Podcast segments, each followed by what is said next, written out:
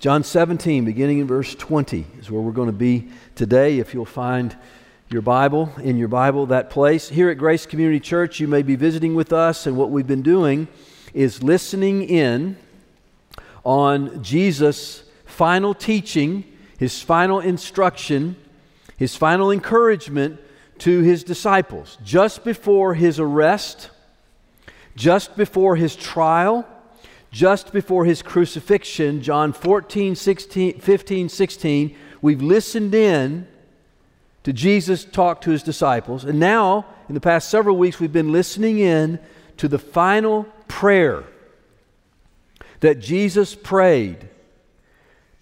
Actually, we've been hearing him as he lifted up. John 17 begins with these words He lifted up his eyes to heaven and he started praying. We've been listening in to this prayer. This is very important for us this morning as we look at this passage.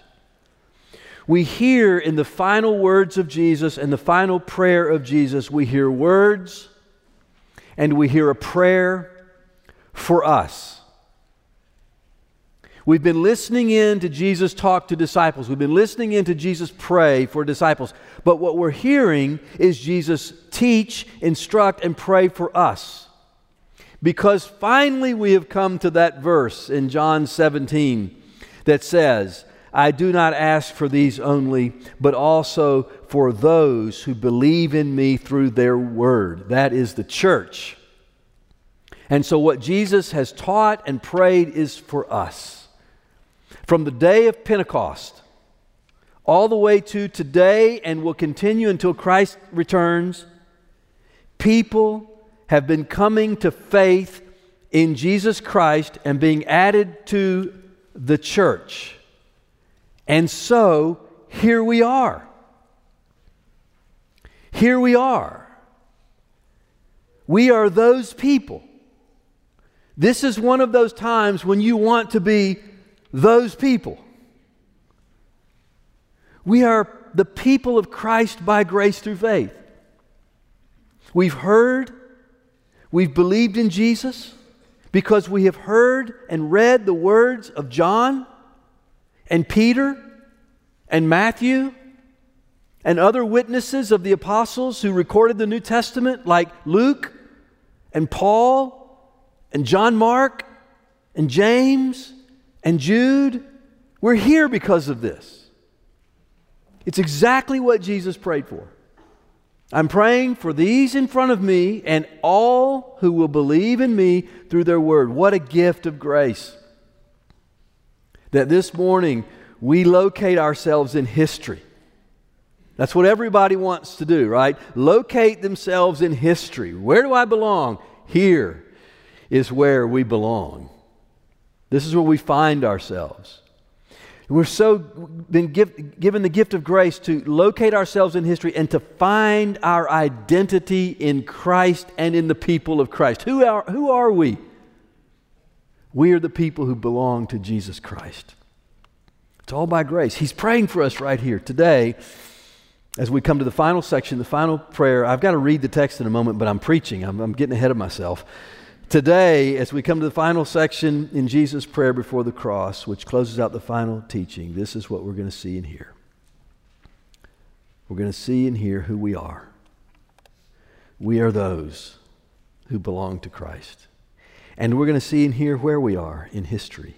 We are in the in between time between Jesus praying this and going to the Father and his second coming when he will gather us all to himself. This is so important.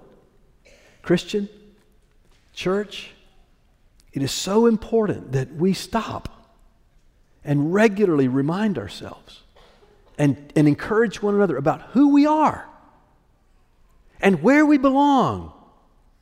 Else we will not find ourselves in Christ and in His people and chase after everything else in this world.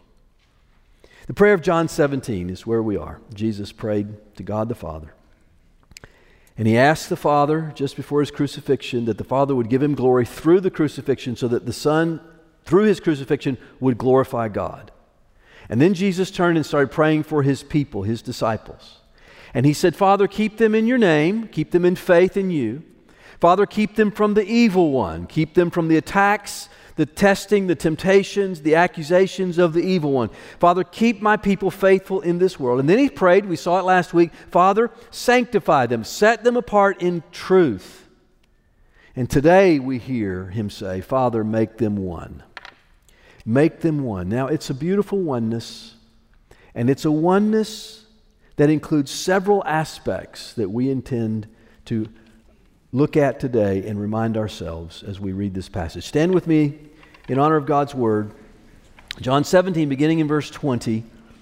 Jesus said this I do not ask for these only, but also for those who will believe in me through their word, that they may all be one. Just as you, Father, are in me, and I in you, that they also may be in us so that the world may believe that you have sent me. The glory that you have given me, I have given to them, that they may be one, even as we are one. I in them, and you in me, that they may become perfectly one, so that the world may know that you have sent me and loved them even as you loved me. Father, I desire that they also, whom you have given me, may be with me where I am, to see my glory that you have given me because you loved me before the foundation of the world. O righteous Father, even though the world does not know you, I know you, and these know you, and know that you have sent me. I made known to them your name and I will continue to make it known, that the love with which you have loved me may be in them, and I in them. This is God's word. You may be seated. There's an ask here. It's in verses 20 and 21. And the, the ask is simple. Verse 20, Jesus asks for those who believe in him through the word of the apostles. The word of the apostles is the witness to Christ. It's the gospel of Jesus Christ. It's the cross and the resurrection of Jesus Christ by which we are forgiven of our sins and brought into life in God. Jesus asked for those who believe in him through this word, the word of the, the apostles. And then verse 21, the ask is that they may be one. Jesus died for a people. We talked about this last week and even the past several weeks. Jesus died for a people. Many people. Many peoples, that is, a lot of people from all the people groups of the world. And he died that they would become one people in God. That one people is his church. And here, Jesus is asking the Father to do what Jesus actually died to do. Now, once again, I hope this is landing on you the way it should. Once again, we are seeing and hearing spiritual and eternal things happening between God the Father and God the Son. And we just stand in amazement. Once again, we are, we are listening in, we are peering in. We've been given a window into communication that is happening between God the Father and God the Son about eternal, important, ultimate things. Just, just listen to it. Just look at it and be amazed. You say, What's the application? Be amazed.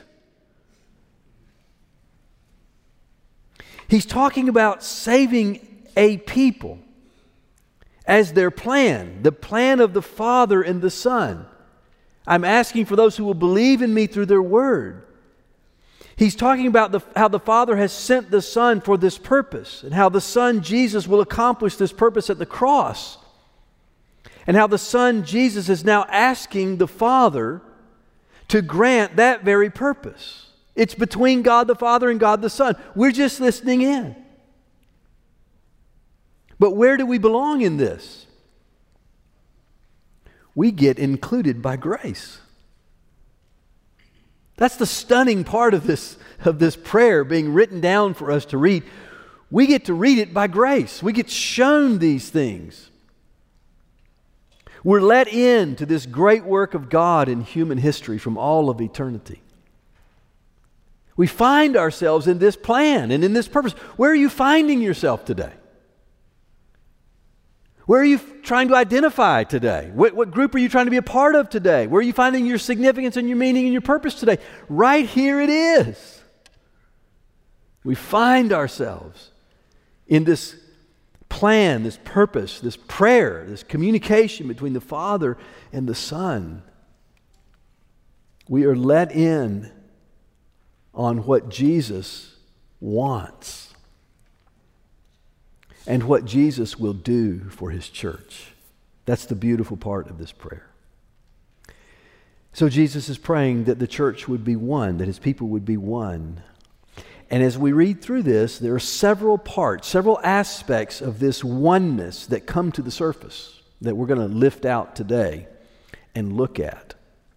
There's seven of them, and I know many of you like to keep count. Some of you like don't like for me to say seven because it makes you nervous about three quarters of the way through the sermon, I'll be on point three, and you're really getting nervous.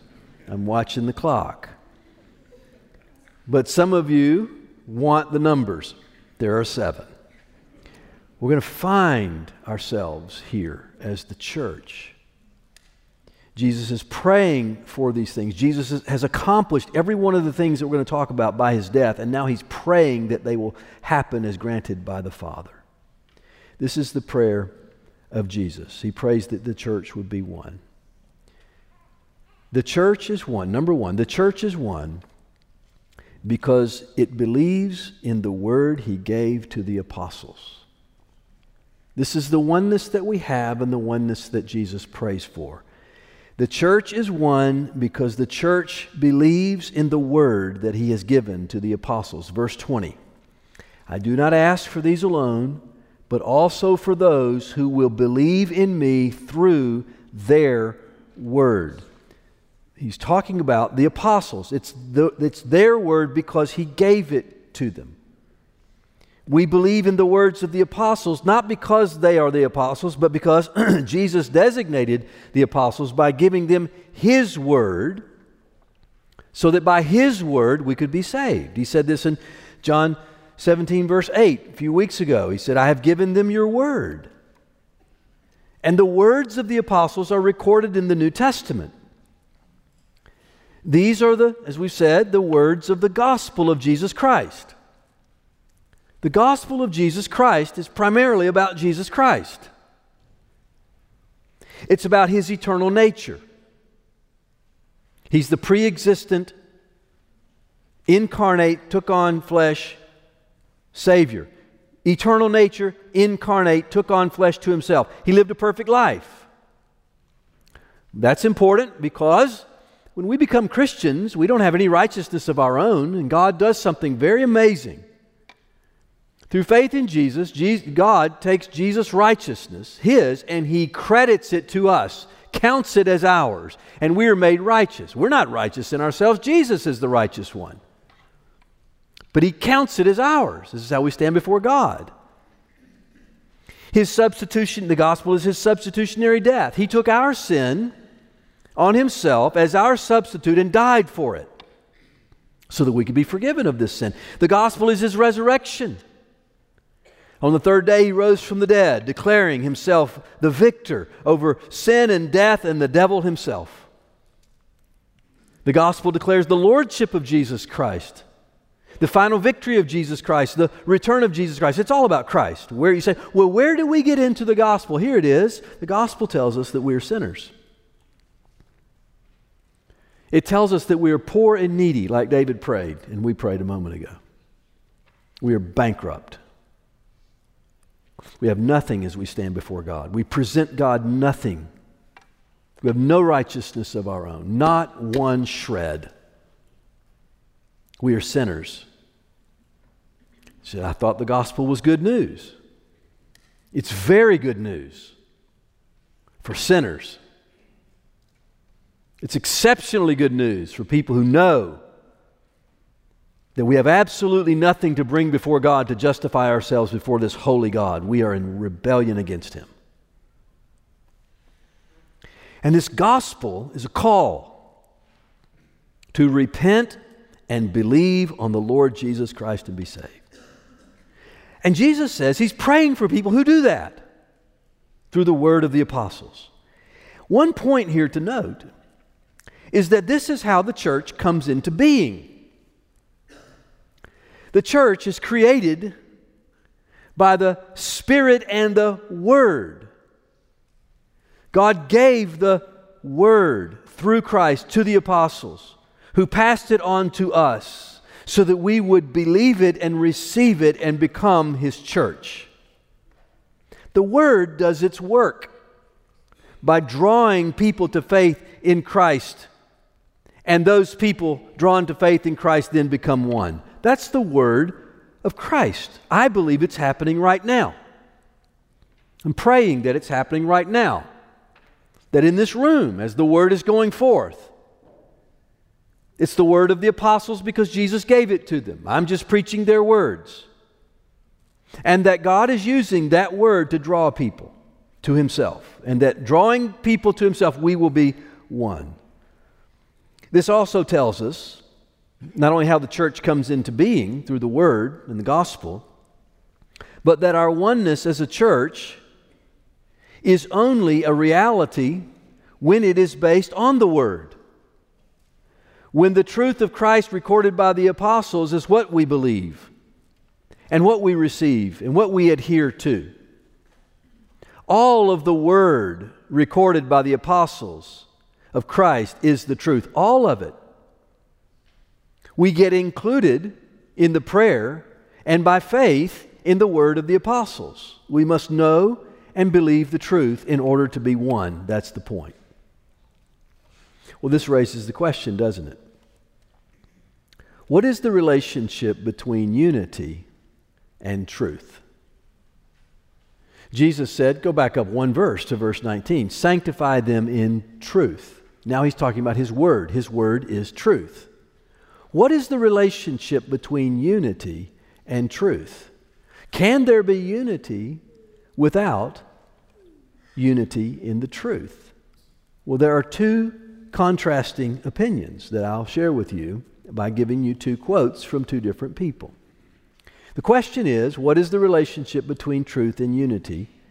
Uh, or can there be true unity without truth? And here's one opinion. This was given by an Anglican, or, or, I'm sorry, an Episcopal bishop in 2004 when the Episcopal Church was experiencing a lot of conflict and controversy over biblical doctrine and morality in the gospel itself.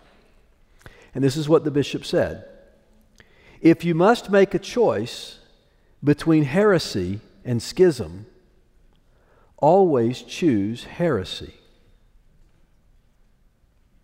Now, I don't know how that landed. You might have gotten confused in the words because they're big words. So let me repeat it.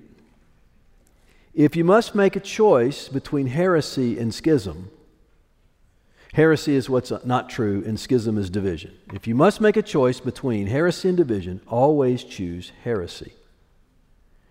Now, what the bishop is saying here is that it's more important for us to have peace among ourselves than it is to believe the truth and have unity around the truth.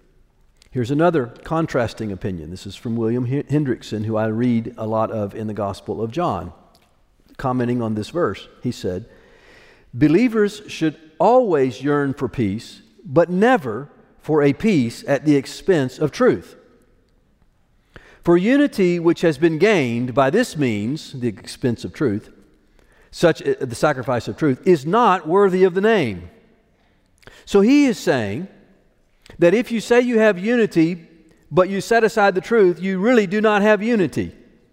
Because Christian unity is unity in the truth. This is what Jesus is praying for oneness, unity in the Word, by the Word, in the word of the apostles, the truth, not at the expense of it. One more word about this. By word, we mean all of the Scripture. Some today will say that they believe in the historic confessions and creeds of the church. And still, having confessed the historic creeds and confessions of the church, they still may fall into heresy. How, say, how can that be? Because the historic confessions and creeds of the church address only certain topics, only certain doctrines. They are important, but they are not to be taken as representing all of what the Scripture teaches, nor are they to be a substitute for the whole Bible. So our unity is in the truth. And as the confessions and creeds of the church speak, say, of the Trinity, we say, Amen. We can agree with the historic creeds and confessions of the church to say God is one in three persons, the Trinity. But that's as far as that confession goes. And there's more to the Bible. The Bible also has a teaching, an orthodox teaching about Christian morality relating to topics such as racism and sexuality and gender and marriage and money and justice. These are just as much a part of God's revealed word to us as what we might find in a historic confession or creed. It's the whole counsel that we are seeking to understand and believe and have our oneness in. Jesus said, I do not ask for these alone, but for all those who believe in me through their word, the gospel and all of Scripture.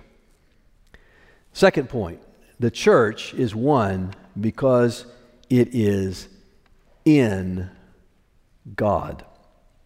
The church is in God. Verse 21. That they, he's praying for them who believe in the word of the apostles, that they may all be one, just as you, Father, are in me and I in you, that they also may be in us. The church is in God. It's a spiritual statement. It might be a bit of a mysterious statement to you to be in God. I know we would rather hear something like, go do this. It's a lot more practical to say, go, just go do this. But what Jesus is saying is very important because this is who we are. We are actually in, the church is in God Father, Son, and Holy Spirit. Here, it's the Son talking to the Father, two persons of the Trinity. The Holy Spirit makes three, yet they are one. There's that historic confession that we adhere to. So, in God, union with Christ, in the Spirit, we together are one. This is the message of the Apostle Paul in Ephesians chapter 4. He said, We are eager as Christians to maintain the unity of the Spirit in the bond of peace because we are one body in God. One God and Father, one Spirit, one Lord. We just read that a moment ago. We are one in God. We find ourselves in God. Now, here's a very practical way that helps us. To be in God means that nothing, nothing will touch the church of the Lord Jesus Christ without God's oversight, care, watchfulness, sovereign care over his people. We're in God. Why? Why is he letting things happen to his people around the world today? Somehow he will we somehow meaning not, it's not somehow to him. He knows exactly. We don't always understand how he is going to glorify his own name and put down his enemies to the praise and glory of Jesus Christ as Lord. Beyond that, we say, We are yours. We're in God. Denominations, different styles, distinct congregations, do not threaten our oneness as the church in God. Jesus is not referring to oneness of institution and organization here. He's referring to one church, including people from all these different parts, who are in the faith once for all delivered to the saints. And the church in faith is, in essence, one because it's in God. So as long as Grace Community Church on this corner and Bethel Church on that corner across the street are in God, as long as we are in the faith once for all delivered to the saints, then we are one. We are of a different Christian denomination. We have a we have a much different style of worship, and if you've ever visited, you'll understand what I mean. We have a different church culture, but we are one. Jesus accomplished that on the cross, and Jesus is praying for that in this prayer, and we respect that, and we receive that, and we rejoice in that. Number three, the church is one because it has received the glory of God in Christ. Verse 22 The glory that you have given me, I have given them, that they may be one, even as we are one. Now, this glory that he's talking about here, the glory that God gave the Son, the Son's given to us, is the glory of God's revelation of himself in Christ. This is not self glory. This is not self glory. It is a distortion of the gospel to say that if you come to Jesus Christ, he'll glorify you. If by that you mean in your own glory.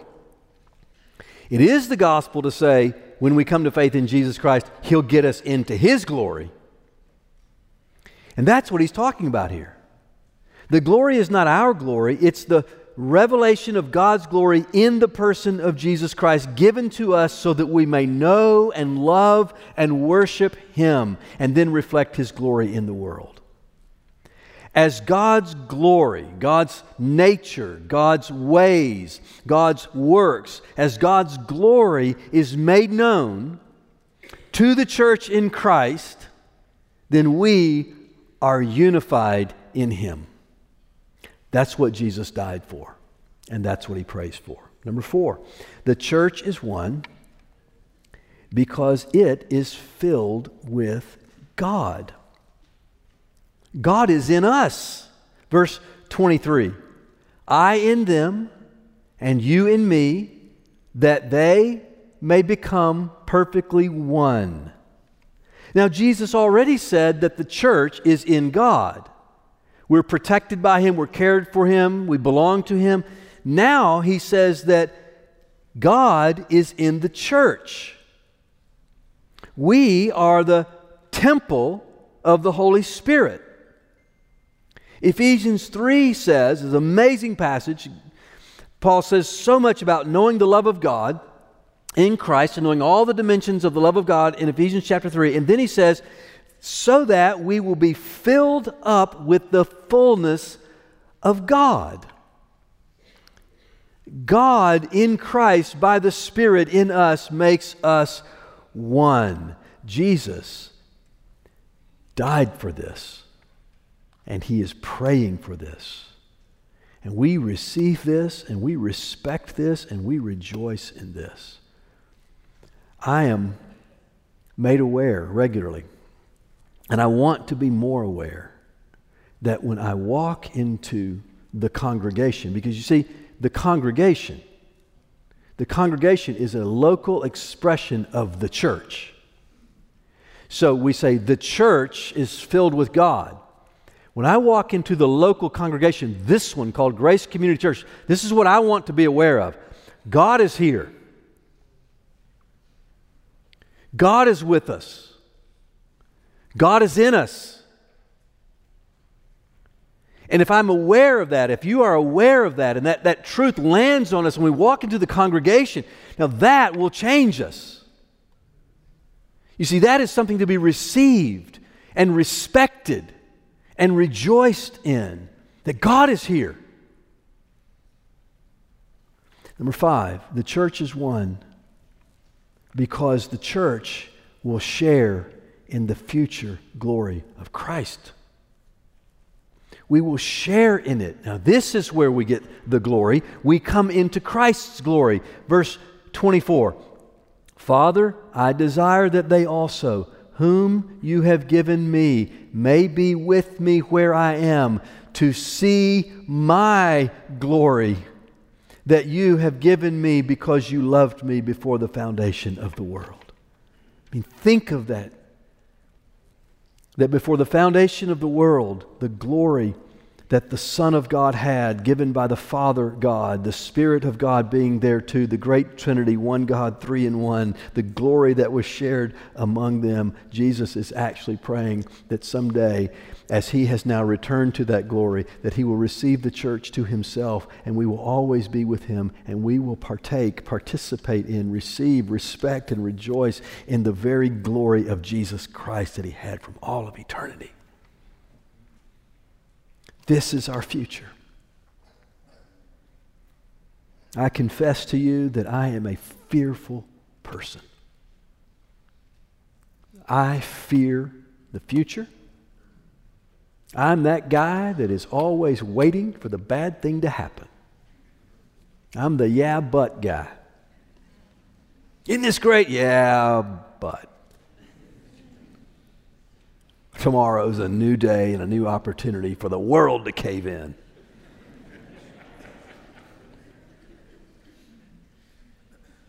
We need this. In oneness together in Christ, we, the church, paid for, redeemed by the precious blood of Jesus Christ, will now be brought into his glory.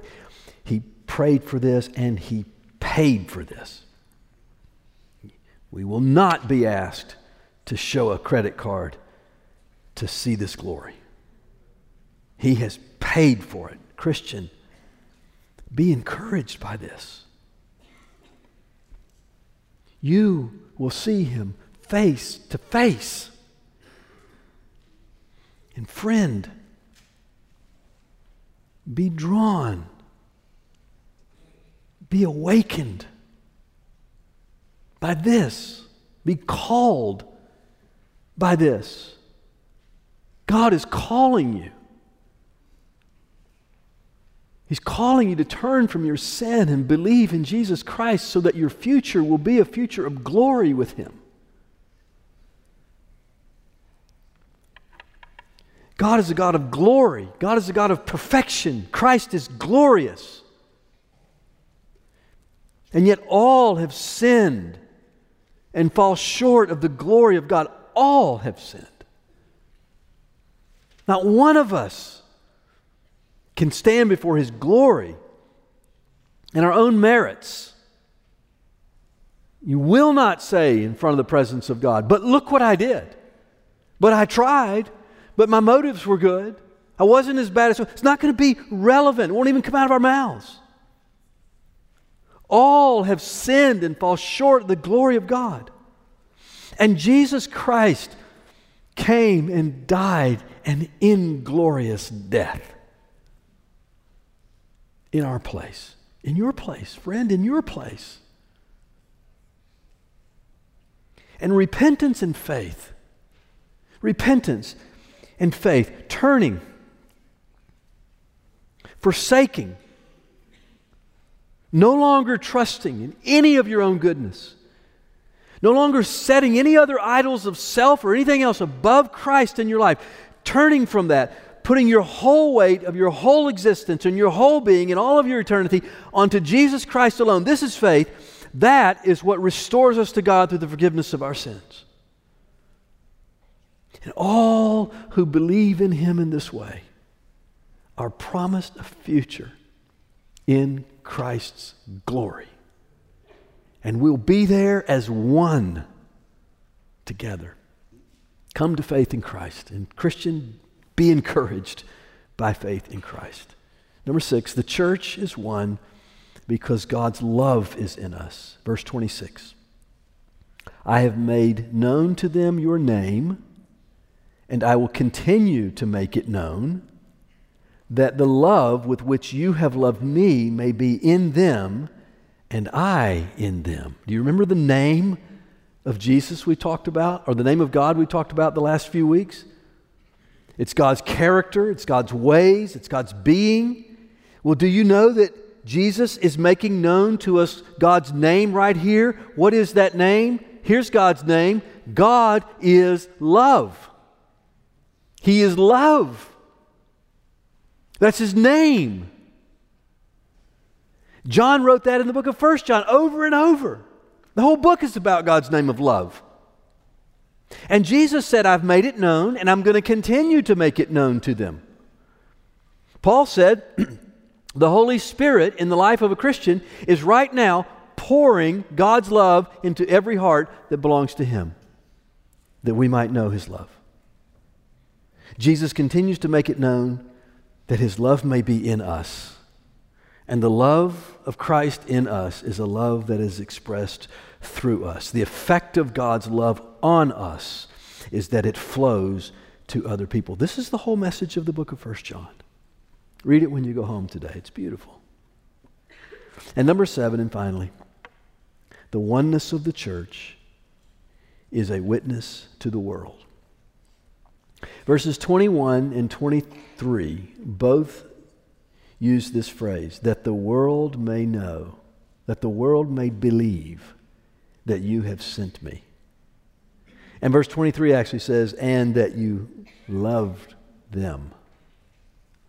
This is what happens. When, when Christ died on the cross, he secured this church, made them one, keeps them in the world to live as one, and through that oneness that Jesus paid for and is praying for, the world then sees and comes to know and believe that Jesus is the Christ, the Son of the living God, which is the whole purpose of the book of John.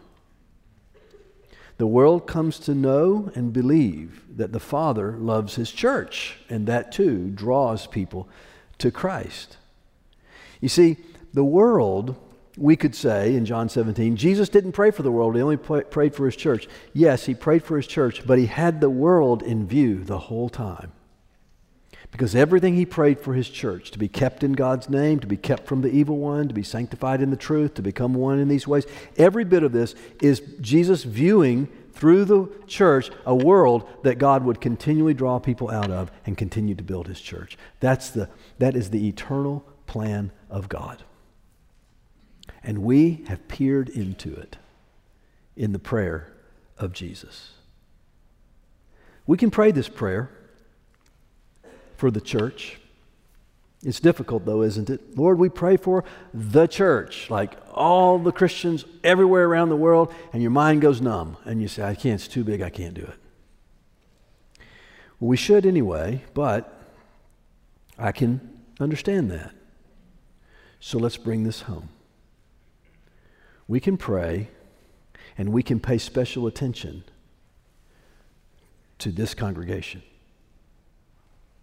This congregation is a physical expression of that church. And we can pray and we can pay special attention to this congregation that we would hear the prayer of Jesus, that, that we would be in the name, the character, the faith of God, that we would be kept from the evil one, that we Grace Community Church would be sanctified in the truth, that we would be one in the ways that Jesus has laid out here, and that we then would be to this city, to Nashville, to Middle Tennessee, that testimony that Jesus Christ has been sent by God, from God, to be the Savior of the world. That's what we find in this passage. Let's receive it. Father in heaven, thank you for your word today. Oh, Lord, we thank you and we praise you for it.